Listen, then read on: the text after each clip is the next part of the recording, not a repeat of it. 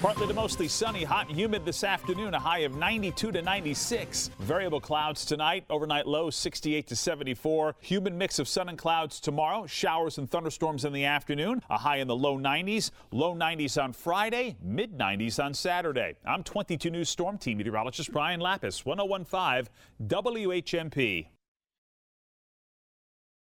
This is the Afternoon Buzz with Buzz Eisenberg, 1015 WHMP.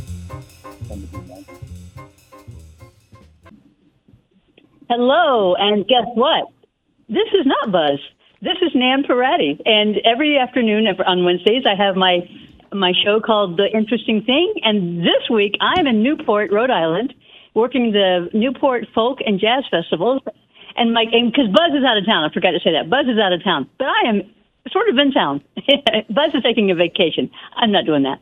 I'm having a great time working, and my guest this week is Dan Swain, who is head of the Newport Festivals Foundations. When George Wein, George Wein was the guy who started these festivals back in 1954, right? He started, yeah. Newport Jazz was started in 1954. Yeah. Newport Folk was 1959. 1959. Yeah.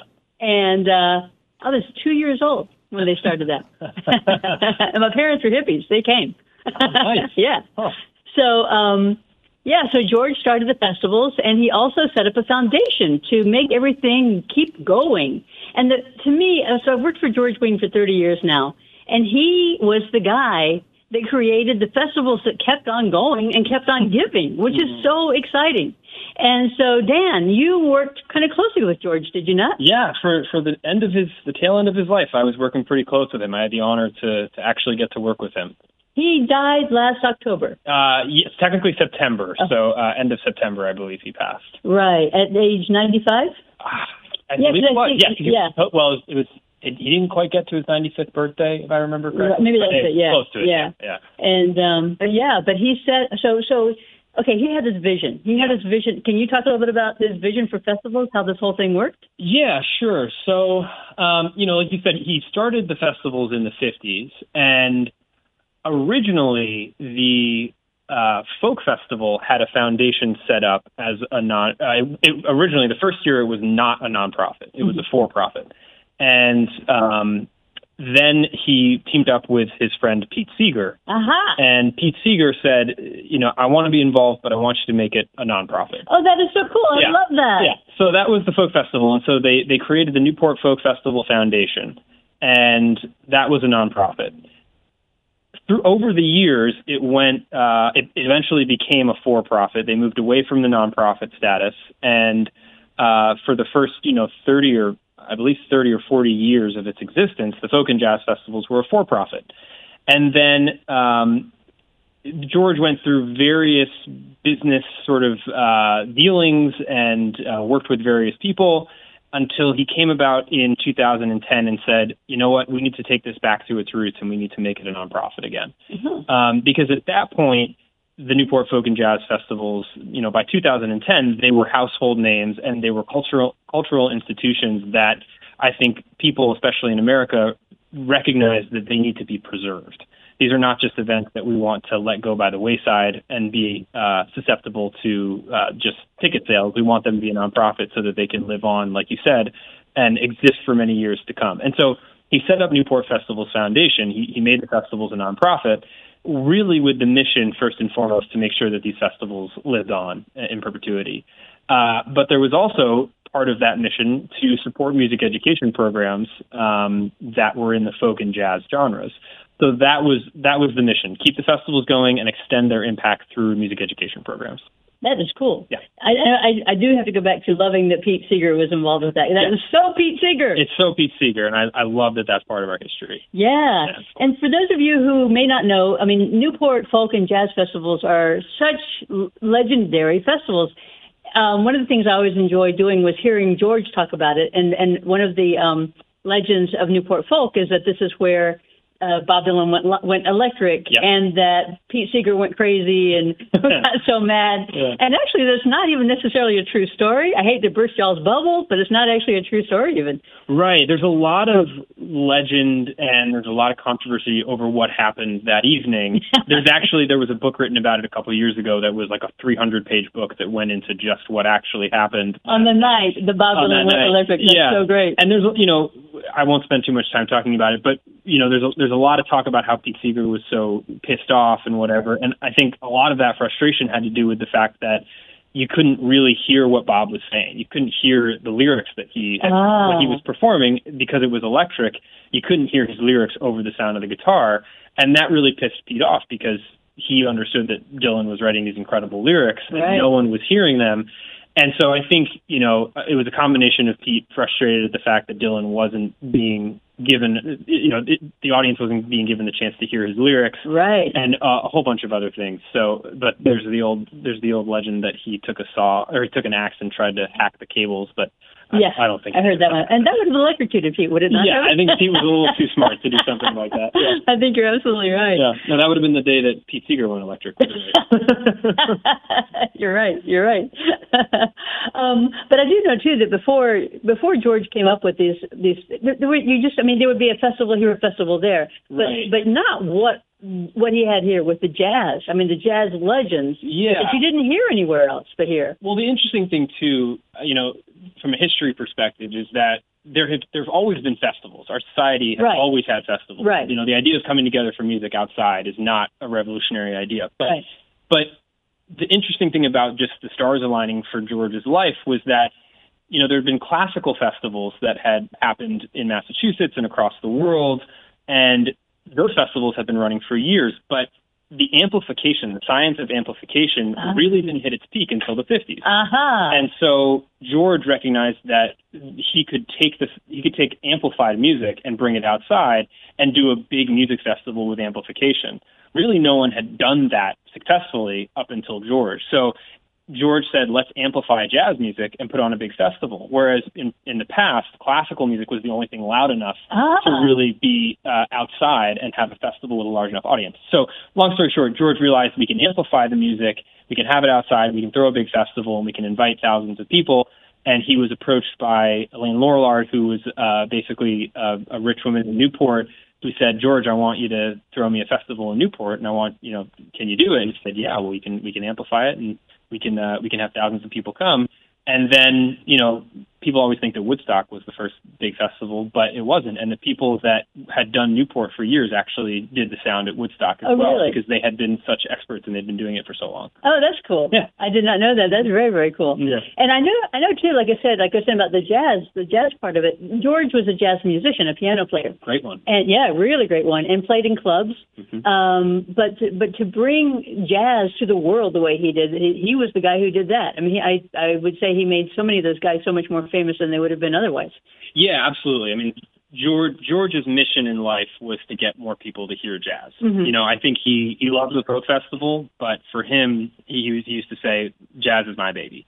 You know, he loved he loved jazz music. He loved the jazz festival, and he did. I, I think he genuinely did think that the world was a better place when people listened to jazz. And uh, one of the beauties of that is that he also was producing and promoting at a time when it wasn't very um, common to have black musicians on the stage with white musicians. Right. And he was someone who, um, you know, I think there's a lot of reasons why George was progressive for his time, but part of it had to do that George was Jewish, Right. and so he had seen And his wife was black. As, well, that- well, even predating his wife. Oh, okay, right. I, I, I think it's an important point Yeah, that he point. was Jewish and he had seen what happened in World War II and the prejudices against the Jewish community, and he said, "I'm not going to let that be in my life for you know for black people." Uh-huh. And so he came back uh, after the experience in World War II and said, "My stages are going to have you know my jazz clubs. My stages are going to be uh, you know they're going to be black and white people playing at the same time."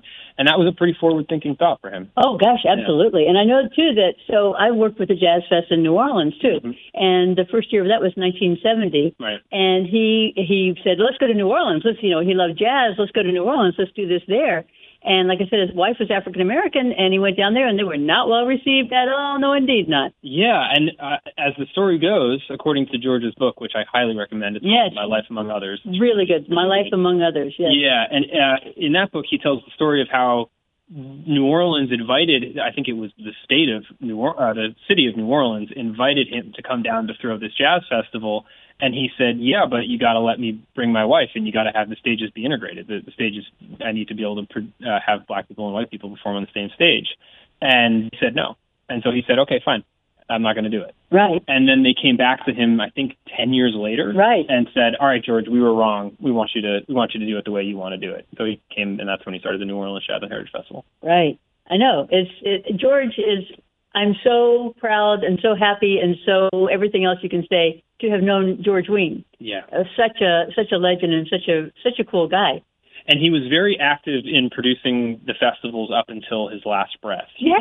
he, he had a very a very good, healthy dialogue with the current executive director, Jay Sweet, about the direction that the jazz festival and, and less so, but uh, folk festival should be moving. And he had a lot of strong opinions about the artists that performed, and he had a lot of strong relationships with artists. Where if we needed to book a big name like a Wynton Marsalis or a Jon Batiste, he could give him a call and say, you know, I'm 94 years old. You're going to play my jazz festival because I've I've been supporting you my entire life, or your, your entire life. Yeah, and your daddy. Yeah, Right. right.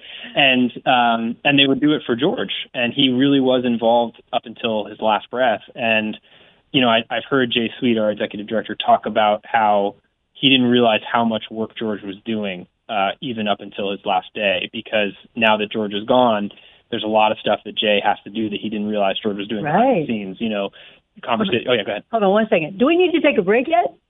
Sure, if you want to take a break, it's up to you, Nan. I'm trying to do the right thing. I'm trying to pretend like I'm Buzz here. If I were Buzz, I would say, and we'll be right back. We're going to take a quick station break. Is that what I'd say if I were Buzz? That is what you can say, yes. All right. So we'll be right back. We're going to take a quick station break and be right back with Nan Parati and Dan Swain and George Wein. This is the Afternoon Buzz with Buzz Eisenberg, 1015 WHMP. When it's happening here in the Valley, we're talking about it. What, what I'm trying to communicate is that there are many, many layers of, of safety management in place at Eversource to ensure that we reduce as much risk as, as possible. Does the Bliss Street station intentionally vent gas regularly? Because I can tell you that it vents gas. Pretty much every time I've gone to that area, I have smelled gas. 1015 1400 and 1240. We are the Valley. We are WHMP. When you shop at River Valley Co op, you get the best local and organic produce, a butcher shop, wine and cheese shop, fresh seafood, and hundreds of bulk herbs, spices, and more. When you shop at River Valley Co op, you create hundreds of union jobs and generate over $7 million in purchases from local farms and businesses. River Valley Co op is your food hub, bringing you the best from around the valley and world while supporting your neighbors and local farmers. Shop River Valley Co op in Northampton and East Hampton today. Is there corn chowder today? There are things they only make certain times of year at Paul and Elizabeth's restaurant.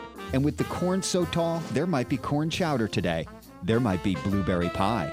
The Kitchen Garden Farm in Sunderland might arrive at Paul and Elizabeth's today with eggplant or zucchini. What'll they make with those?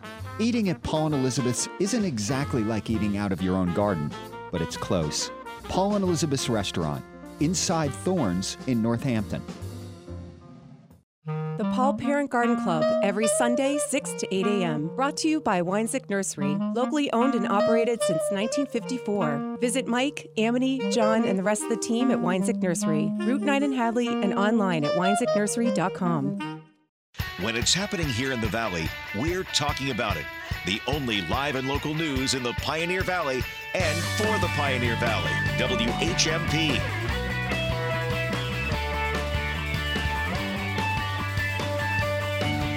We live in one of the most beautiful places in the country, the hill towns and valleys that we call home here in western Massachusetts. At the Franklin Land Trust, we're working with landowners and community members to protect the landscapes that give us productive farmland, clean water, and healthy woodlands. We don't have to travel too far these days to see places where those sorts of things are just a memory. Our staff and volunteers have helped us to protect more than 32,000 acres so far here in our region, and we hope that you'll consider supporting our efforts to take care of the land that we all love. The farms that give us fresh local food, the riverways that give us clean water, and the forests and wildlife habitats that provide us all with healthy air. For more information on our work of landscape conservation, please visit our website at franklinlandtrust.org. That's franklinlandtrust.org. And thank you for your consideration.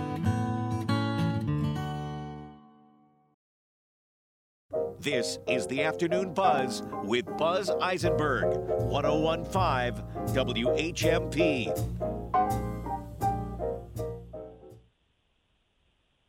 Hey, y'all. this is Nan Parati. I'm here today and sitting in for Buzz and also sitting in for myself here. And uh, my guest today is Dan Swain, who is head of the Newport Founda- Festivals Foundations. And we've been talking about George Wein and what he did to create ongoing festivals that changed truly, and I'm not making this up, changed the world of music. Absolutely. And so we've talked a lot about George so far, but I want to talk too. I want to give Dan a, a moment to talk about the foundation itself and what it does and what why we have the foundation and all the stuff that you do because I know that you do a lot. yeah. Um, so, like I said before, uh, George realized in two, around 2010 that the festivals had become such a cultural cultural institution that it was worth making a nonprofit to make sure that they lived on forever. Uh, that's the mission of the nonprofit. And so, technically, 2011, the Newport Festivals Foundation was incorporated. And the mission was preserve the festivals, but also expand expand their impact through music education programs. And I think really the reason George added on that second part to uh, expand their impact through music education programs is because he realized that jazz and folk music need to actively be preserved, and that nonprofits and uh, artistic institutions need to be proactive about making sure that the next generation of folk and jazz mu- musicians exist. Uh, and so to him, it was important to uh, create music education programs that informed the next generation about the traditions of jazz and, and folk music.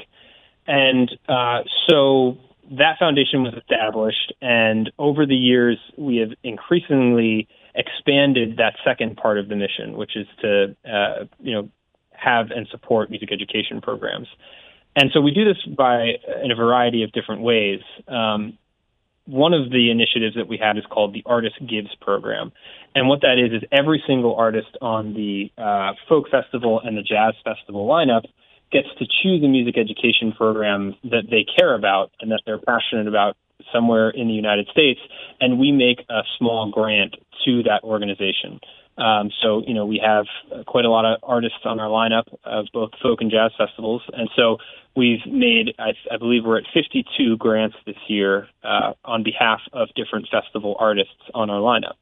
And um, that program really has made a, a big impact across the, the United States and has supported a lot of very small but uh, you know grassroots doing a lot of the important work in music education. And I'm particularly proud of that program on a more local level, we also have, you know, wanted to make sure that we are supporting music education programs locally here in Newport. And so we have made a commitment to the local schools in the Newport County to provide them with the resources and the donations that they need to succeed. So, uh, you know, every year we make donations to the local schools here in Newport uh, for instruments and microphones and, uh, you know, studio monitors, whatever they need to succeed and um, I'm particularly proud of that program as well. So that's just a small sampling of the work that we do year round to fulfill that second half of the mission to support music education programs. I know, and I'm so. Uh, can we talk about what we did last year? Sure. This is so cool. Okay, mm-hmm. All right, y'all. I'm gonna talk about myself here for a second. But I, I, for 30 years now, I've written signs for the Jazz Fest here, the Folk Festival here, and the Jazz Fest in New Orleans for 30 years. And it was George Wein's idea, come and do this. So I did it. I've been writing signs, and I write all the stage names for all the different artists who are playing that day. And Dan and I last year came up with the idea because they've kind of become iconic. In Yeah. fact, in Western Massachusetts, there you'll see my signs a lot of places around. I, I write the signs for a bunch of different festivals there too. So you'll see my signs at festivals and other places. So we came up with the idea that we would take the stage signs, which, like I say, 30 years in, have people recognize, and we would have the artists sign them and autograph them. And then Dan took all those signs and he auctioned them off last year and raised a lot of money. I think we raised thirty grand. Yeah, thirty thousand dollars. dollars. So all that money was taken and turned around and given to music education programs in Rhode Island. So that was a that was a really great initiative. And I also want to stop and you know if anyone hasn't seen Nan signs, uh, it's it's not it doesn't really do it justice to call them signs because they really do they're really pieces of art that set the tone and the vibe of the festival. And I think they are a complete part of our identity. And on a more practical level, it is incredibly useful to have someone that can write up a sign in 20 seconds as opposed to having to go run to Staples and print every sign that you need. So I think what you do is so fascinating, and I, I give a lot of tours to people backstage during the festivals, you know, uh, student groups and things like that, and all of them love the part when they get to see the signs being made backstage because it is such a cool part of our identity as a festival. That's very, very sweet of you. That's really kind. Um, I have such a great time. I'm so grateful to George. See, this is the reason I love the festivals the most because I get to then do what I love doing in the most in the world, which is making signs and doing fun stuff like that. Yeah. And also, I, I'm so excited that we were able to take these signs and with that raise thirty thousand dollars Yeah. for music education. It's so cool. It's just amazing. And it's a testament to how much people love your signs and how much they want to support the music education work that we're doing. Right. It was, it's, it was such a perfect little combination for the right cause. It was great. Yeah, I know it. It's really, really, really cool. And- Yeah. Yeah. And so I appreciate all of that. Everything, all of it. George, thank you so much. Thank you, George. We appreciate you. Yes, absolutely. Yeah. And you know what? I am not used to being Buzz. I'm used to the only Nan. And I never, I don't know exactly Dan. So Dan in the station, you have to help me figure this out. Do I just, I have a second guest coming in for the second half of our show today. So I do I just pretend that I am logging off and logging back on, or what should I do, Dan? You should just cut into a break and we'll figure that out. Okay, that sounds good. Dan Swain, thank you so much for doing this. Thanks for having me, Nan. This was so much fun. This was great. And we're going to go to a break and then we'll come back. Okay, sounds good.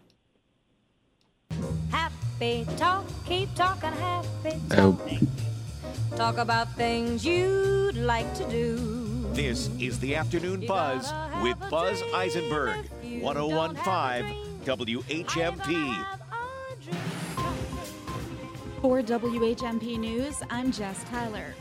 The town of Amherst is offering a resident aid assistance program using funds provided by the American Rescue Plan Act. Amherst is partnering with Family Outreach of Amherst to disperse $150,000 in ARPA money to support financially struggling residents pay overdue rent, mortgage, or utility bills. The grants will be for a maximum of $3,000 and accepted on a first come, first served basis until funds are spent. A man wanted in connection with the death of a Harvard woman is dead. 34-year-old Matthew Davis was shot and killed by police around 7:45 last night in West Brattleboro. Davis was being sought by the authorities as part of the ongoing investigation into the disappearance and death of 23-year-old Mary Anderson, whose body was found early Tuesday morning inside her pickup truck parked on Elliott Street in Brattleboro. The identities of the officers who fired their weapons will be released a day after the shooting per protocol.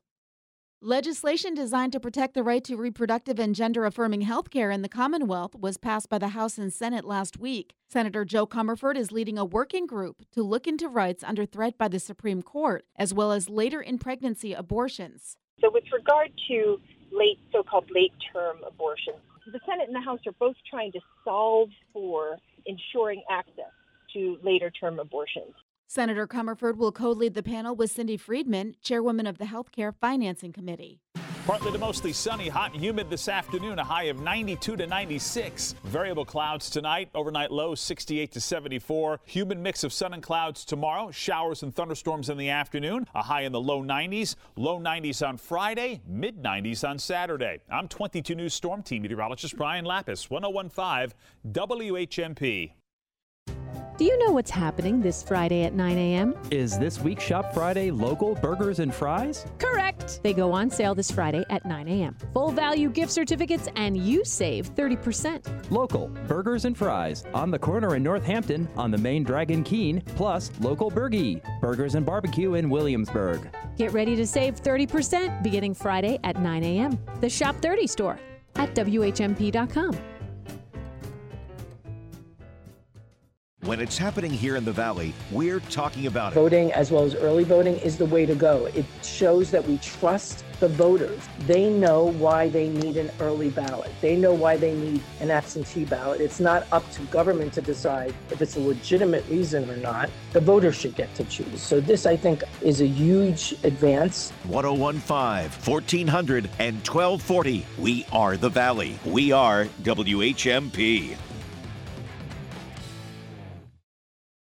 This is the Afternoon Buzz with Buzz Eisenberg, 1015 WHMP. Grab your coat and get your hat. Actually, I'm not so much Buzz Eisenberg today. I am, oh, you know what? Now this is time for my real show. So I am Nan Parati, introducing myself as Nan Parati with the interesting thing. And today I got to have two interesting things. And this is my second interesting thing coming up. This is one of, so, okay, as I said, I am right now in Newport, Rhode Island, working the Newport Folk and Jazz Festivals. And we, the, the festivals take place at Fort Adams. Uh, which is a, a fort that was built, I think, after the War of 1812, I believe. That's true. And I know that because I've been listening to you. So all day long, they have tour guides coming through, bringing tours through the fort. And I stand outside and I make my signs and do everything I do. And I have a favorite tour guide that comes by every day. His name is Steve Marino, and he is so great. And he's very entertaining. He makes me laugh a lot. and so I asked him to come here and talk about serious history. Stephen, are you up for serious history today? Yeah, thank you, Nan, and thank you for having me. This is this is fun. I am so glad you got here. This is so wonderful. So, so let, us just talk. So, right, like I said, the festivals are held inside a fort. Um, tell me about that. Well, it's a beautiful venue for all sorts of uh, uh, events. Um, we host weddings, we host clam bakes, we host the festivals because this fort was built like many other coastal forts right near the water, near sailing channels, and everyone who comes just loves it because it's a great place to fish, to walk, to sail, and it's just a lovely event. Yeah, I I love being here every year. I love it so much. So tell us about the history of it. How did it? Why is it here? Well, after the War of 1812, poor James Madison, um, the British Marines landed in Washington, D.C., and they marched up to his house and they took all of Dolley's, Madison's belongings and put them into a big pile and set them on fire. Wow, really? Yes. And so um, James Madison, after the war was over, he decided that the United States needed to beef up their defenses. Mm-hmm. And he got Congress to appropriate money to build fortresses. Mm-hmm. Whenever there was an important harbor or a city or a bay along the coast of the United States, they built a fortress to protect it. Uh-huh. Now, Fort Adams, believe it or not, is one of the biggest of them all. And a lot of people don't know this, but Newport Harbor is the best harbor for sailing ships anywhere in North America. Oh, really? And there's really no debate about that. And what I like to do is to go ask a sailor at some bar, and and he'll tell me chapter and verse why Newport Harbor is the best harbor. Uh, and is that what made them? Is that why they built the fort here because of the sailing? East? That's why they built the finest fort to protect the finest port. Uh huh. And um, in 1820s, after the War of 1812, this was the finest seaport in the United States. Huh. That's so interesting. Um, so 1812. So the war was already over. Mhm. So what happened then, as far as like what were there? Did we? Has it? What, yeah, tell me about tell me about subsequent wars and stuff. It's like everything else. Uh, you have to get money to build it. Right. And we also didn't know how to do it. Um, these the technology behind this fort is was brand new, Uh-huh. and James Madison didn't really have a lot of faith in our military engineers who were graduating from West Point at the time. Uh-huh. So he wrote a letter to his old pal, the Marquis de Lafayette, made famous in Hamilton. Right. And he wrote to Lafayette and said, You have the finest military engineers in the world. Do you think any of them would help us build our new series of forts? And Lafayette said, Sure, there's lots of military engineers, and they don't have anything to do because Napoleon Bonaparte had been defeated Uh-huh. at Waterloo, and he was in exile. And so uh, we got, the United States got Simone Bernard, Mhm. who was Napoleon Bonaparte's chief architect. Uh-huh. And he got a commission in the United States Army from the president, and he came over and helped us build the fort. So that's what that's what took a little while. Uh-huh. Yeah. What year was this fort completed then? Well, the garrison arrives in 1841, Uh-huh. and so up from 1824 to 1841, it was just basically a construction site. Oh, wow. And by the way, it was one of the three biggest construction sites in the entire United States. Oh, wow. There was the Erie Canal, Fort Adams, and another large fort at the mouth of the Chesapeake, Fort Monroe in Virginia. Wow. Yeah, it was huge. took 20 years to build, hundreds and hundreds of laborers. Wow. Wow. And did people live here? On I mean, how did that work? Very interesting. Almost all the laborers, Newport couldn't supply the three, four hundred laborers needed to build the fort. And so most, if not all of the laborers were Irish Catholic immigrants. Oh, really?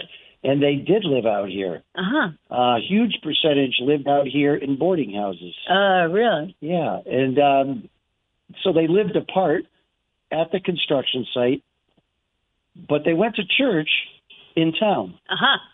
And, That was uh, important. yeah, it was very important. The very first Catholic church in the whole state of Rhode Island was in Newport. Uh-huh. Because and of it, that. and it was built here because of the Irish laborers. Uh-huh. Yeah. Um, it's it's really really interesting. Like you know, all of you all of y'all need to come out here to this festival, or just to come to do a tour of the fort because it's gorgeous and it's so interesting and so many bricks.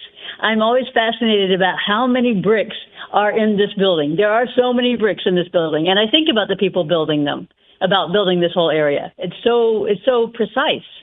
Yeah, the brickwork is extraordinary. If you love exposed brick, which is the new fashion trend, you know, on HGTV and stuff, uh, there's so much exposed brick here. Right. And we're coming up with a theory that when the Irish immigrants came, they weren't skilled. Mm-hmm. They were just laborers. But after spending five or ten years out here, you learn. And um, in the 1850 census of Newport, there are, I think, mm, 18 or 19 Irish masons and Oh. cutters. Uh-huh. Yeah, we think they learned here. Uh-huh.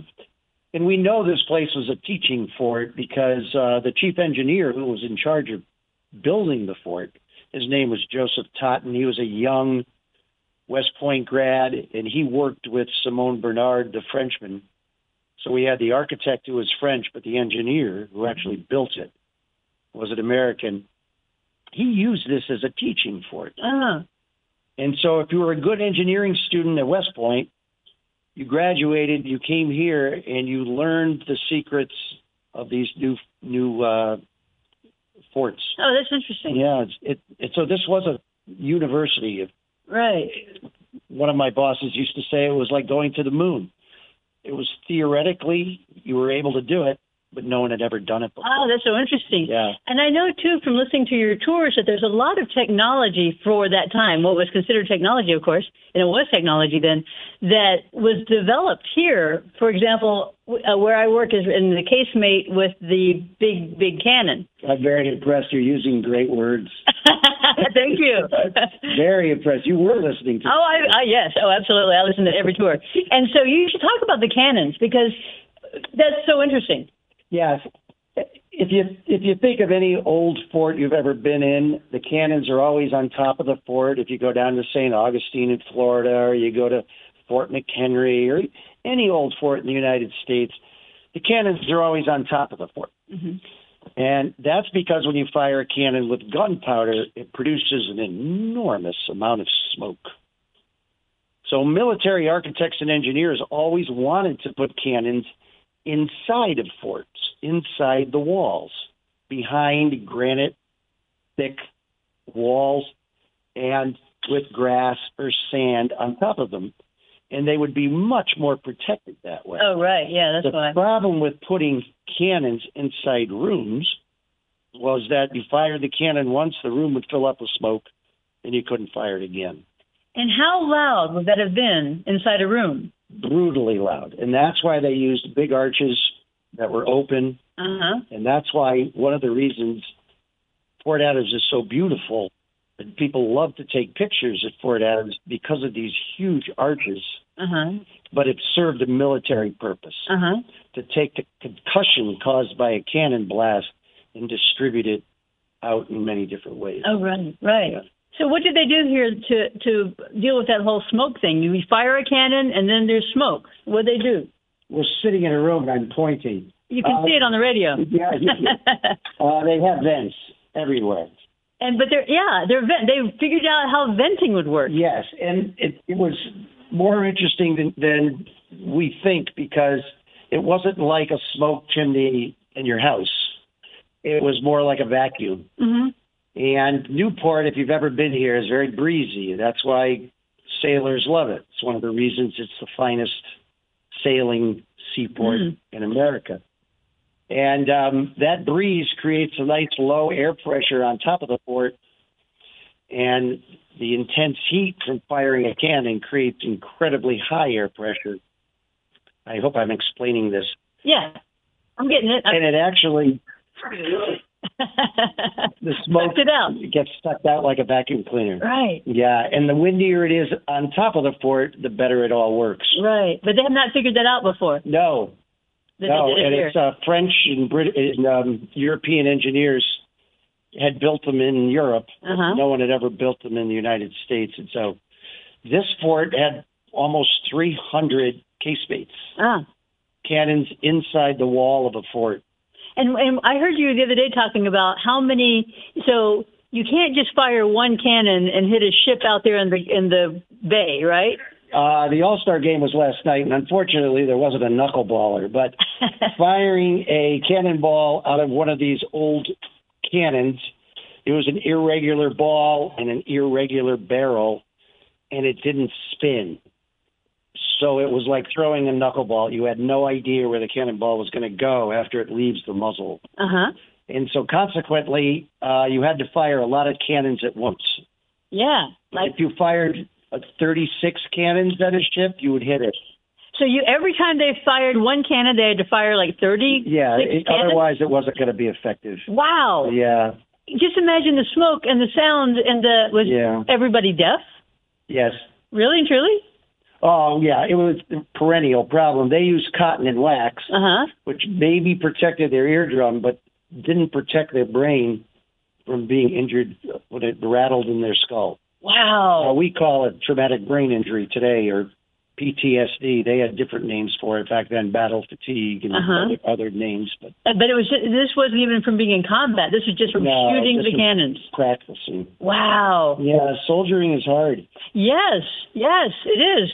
And with that, at this moment, Dan, we're going to go to a break because I want to talk about powder monkeys when we get back. My Right. favorite subject is powder monkeys, and we're going to talk about powder monkeys when we come back.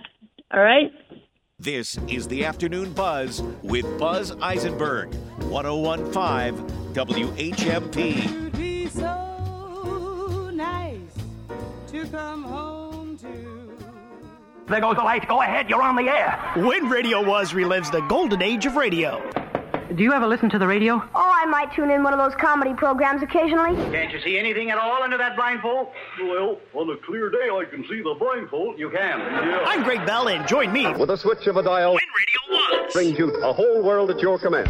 When Radio Was, right here, Sunday nights from 8 to 10 on 1015 WHMP. Quiet, numbskulls. I'm broadcasting.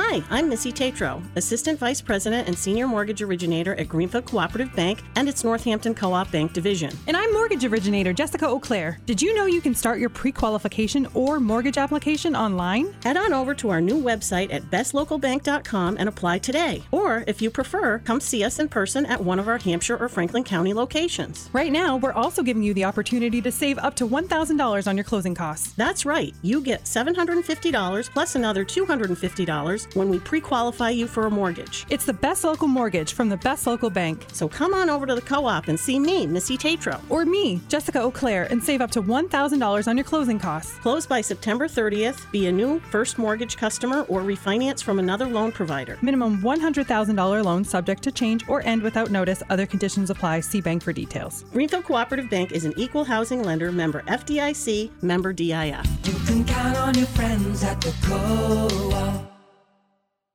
Martha Graham, Mummenschanz, Blind Boys, Cherish the Ladies, Peking Acrobats, Ukraine Philharmonic, Nikki, and Stomp, all on their way to the UMass Fine Arts Center.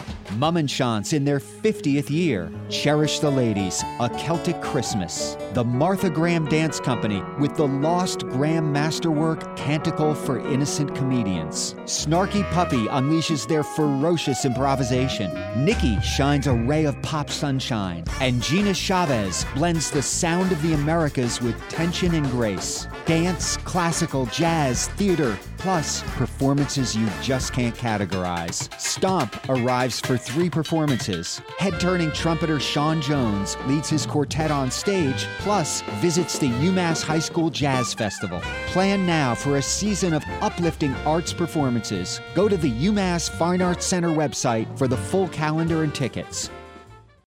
Northampton Neighbors is free of charge and open to all with a range of social and volunteer opportunities, as well as services and support for members 55 and older in the city of Northampton. Need help? Want to help? Join us as a member, a volunteer, or donor. Northampton Neighbors is about more than aging in place, we're about engaging in place, this place. Find us online at northamptonneighbors.org or call us at 413 341 0160.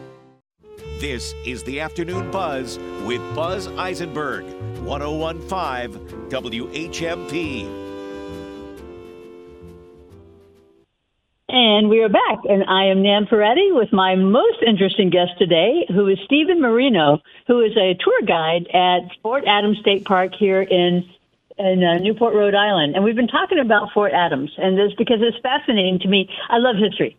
But one of the things that also fascinates me, and now we're going to kind of move into ships a little bit, because I mm. said, at first I said I thought this was about the fort, and he said, no, this is ships. So we're moving on to ships. But you know, we have rules these days about how old you have to be to join the Army, to join the Navy, to be drafted, all of that stuff. We have very specific rules about this.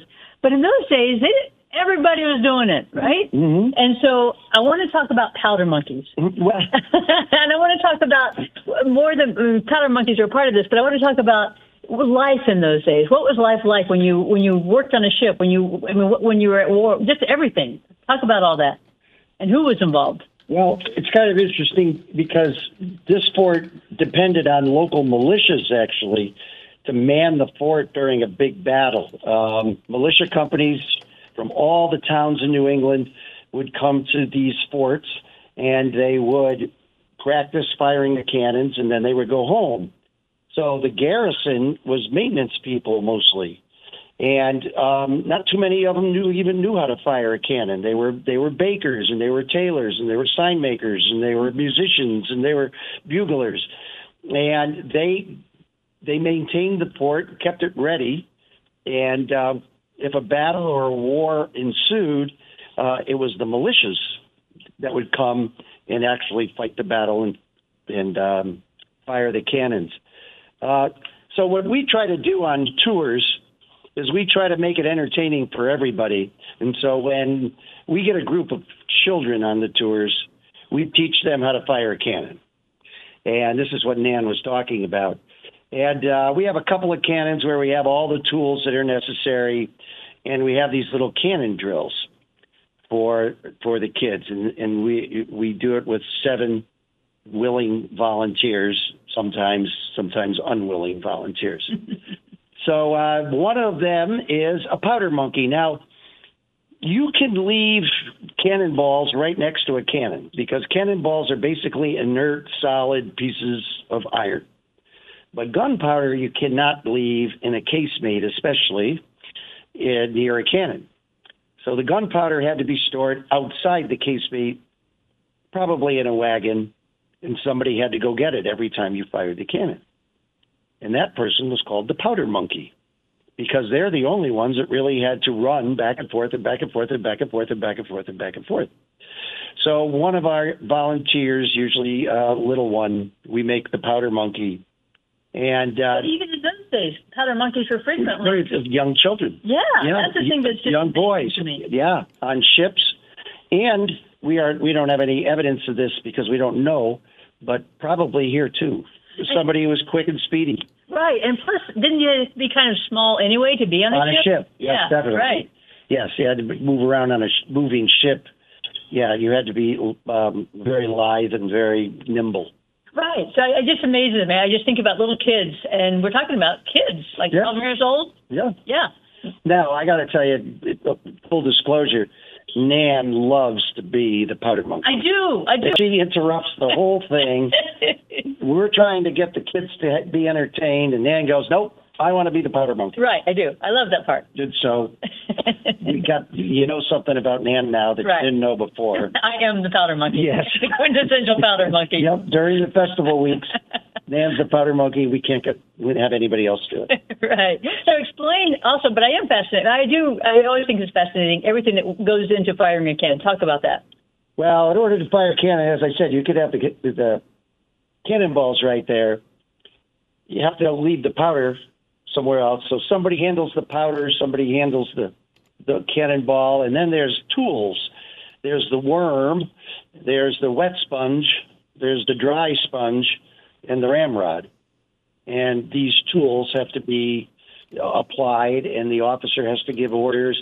And the most important thing, you're you're working in a very small space, and everyone has to do an elaborate dance. And we try to tell the kids, the young ones that are doing this drill, how carefully choreographed it is.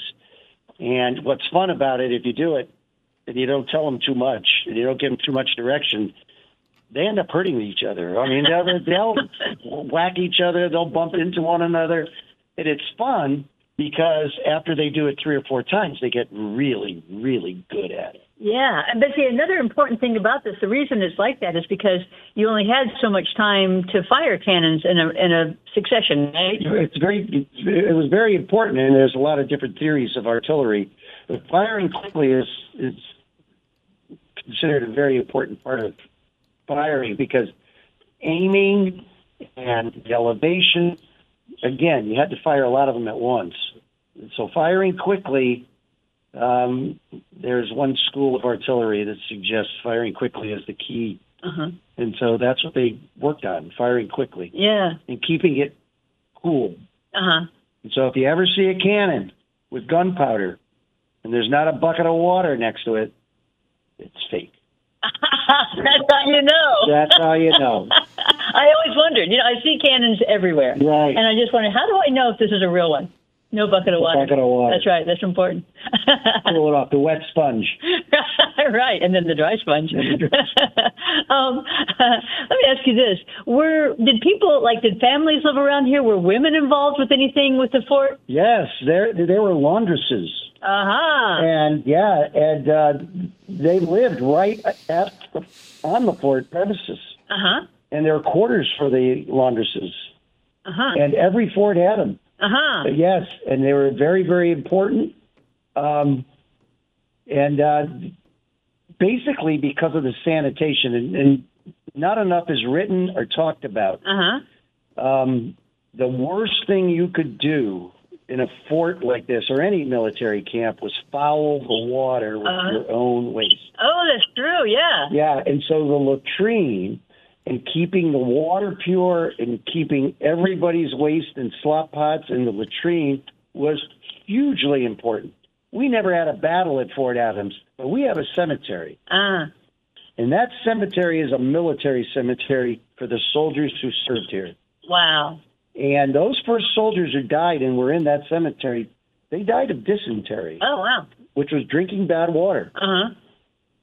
So we have a letter that we found in the National Archives, and it was from Colonel Totten, who was then in Washington. And he writes The garrison is going to arrive, and we have to finish the latrines. Mm. That was his first sentence. Right. The garrison is going to arrive, and we have to finish the latrines. Anything else can wait, Right. but that's what's going to keep the soldiers Right. healthy. Um, and, and speaking of the cemetery, I understand uh, in the latest tours. Now, this just came up recently in tours. I'm hearing a lot about ghosts. Y'all have a lot of ghosts here. Uh, the ghosts we have. That's what I've heard. Well, we don't. We are in Gettysburg, Uh huh. so we are not a battlefield, and there's not a lot of soldiers wandering around the battlefield as ghosts. Uh huh. But when the uh, ghost hunters come, and we just had a ghost hunt, Really? and I encourage people to come to our ghost hunts Ah. Uh, from nine to midnight, three or four times a summer. And when they come, they set up in the officers' quarters. Yeah. and only officers could bring their families. Uh-huh. And so they set up in the officers' quarters because in the cemetery there's 81 children buried out there. Wow. And the only place the children could have lived was in the officers' quarters. Uh-huh. So they set up their electromagnetic field detectors and their cameras and their auras and their thermometers. And when they come out, especially after one of these ghost hunts, they say it's all the spirits of children. Really? Yes. And that resonates with us because we know that there's 81 children buried out in the cemetery. Huh. That's so interesting. So when this when ghost hunters come, they find kids. Yes, the spirits of kids. And it's always right in the officers' quarters or in the areas surrounding the officers' quarters. And that's the only place the kids, kids could have lived. Right. That's so interesting. Now I heard one um, tour guide the other day talking about there's a woman who wanders around, a ghost woman. Yes, there was a woman who came and she was found frozen under snow. And there was a famous story about her. And uh, she was coming to visit her lover. and She fell off, uh, I know, a parapet. And, and then they didn't find her until the snow melted. Really? Yeah. And now she wanders around and Yes. haunts Now, the children. yes, and we we don't we don't know exactly where that took place, where she fell off. We you know we have different theories about that. That is very interesting, and unfortunately, we have to go. Well, every tour needs a ghost story, and if, if you want more stories about Fort Adams, please come and visit us. Yes. Anytime. We have tours every day until New Year's. Uh, yeah. And it's so, and, and try to get, no, I, I shouldn't say it, but try to get Stephen Marino as your tour Oh. guide because he's so much fun. All the tour guides are wonderful. Thank you for having me, Nan. Thank you for coming and doing this. I really appreciate it. So we will say goodbye and thank you so much. Yep. Thanks again, Nan. Thank you. This is the Afternoon Buzz with Buzz Eisenberg, 1015 WHMP. With Joe Biden's approval ratings in the mid 30s, what are the odds that he will not run in 2024 and when does he need to decide? Join us for Political Gold with Josh Silver. Josh Silver is the executive chairman of the Northampton based national organization Represent Us, and he will be our guest Thursday at 9 o'clock. Bill Newman, weekdays at 9 and again at 5. WHMP, news, information, and the arts. The Literacy Project is the place to go if you are an adult looking to improve your reading, writing, and math skills, or if you want help preparing for the high school equivalency exam and preparing for college. To find out about our free classes in Franklin and Hampshire counties, check us out online at literacyproject.org or call us in Northampton at 413 584 6755. if you wanna. The only live and local talk in the Valley and for the Valley. WHMP Northampton, WHMQ Greenfield, a Northampton Radio Group station. It's 5 o'clock.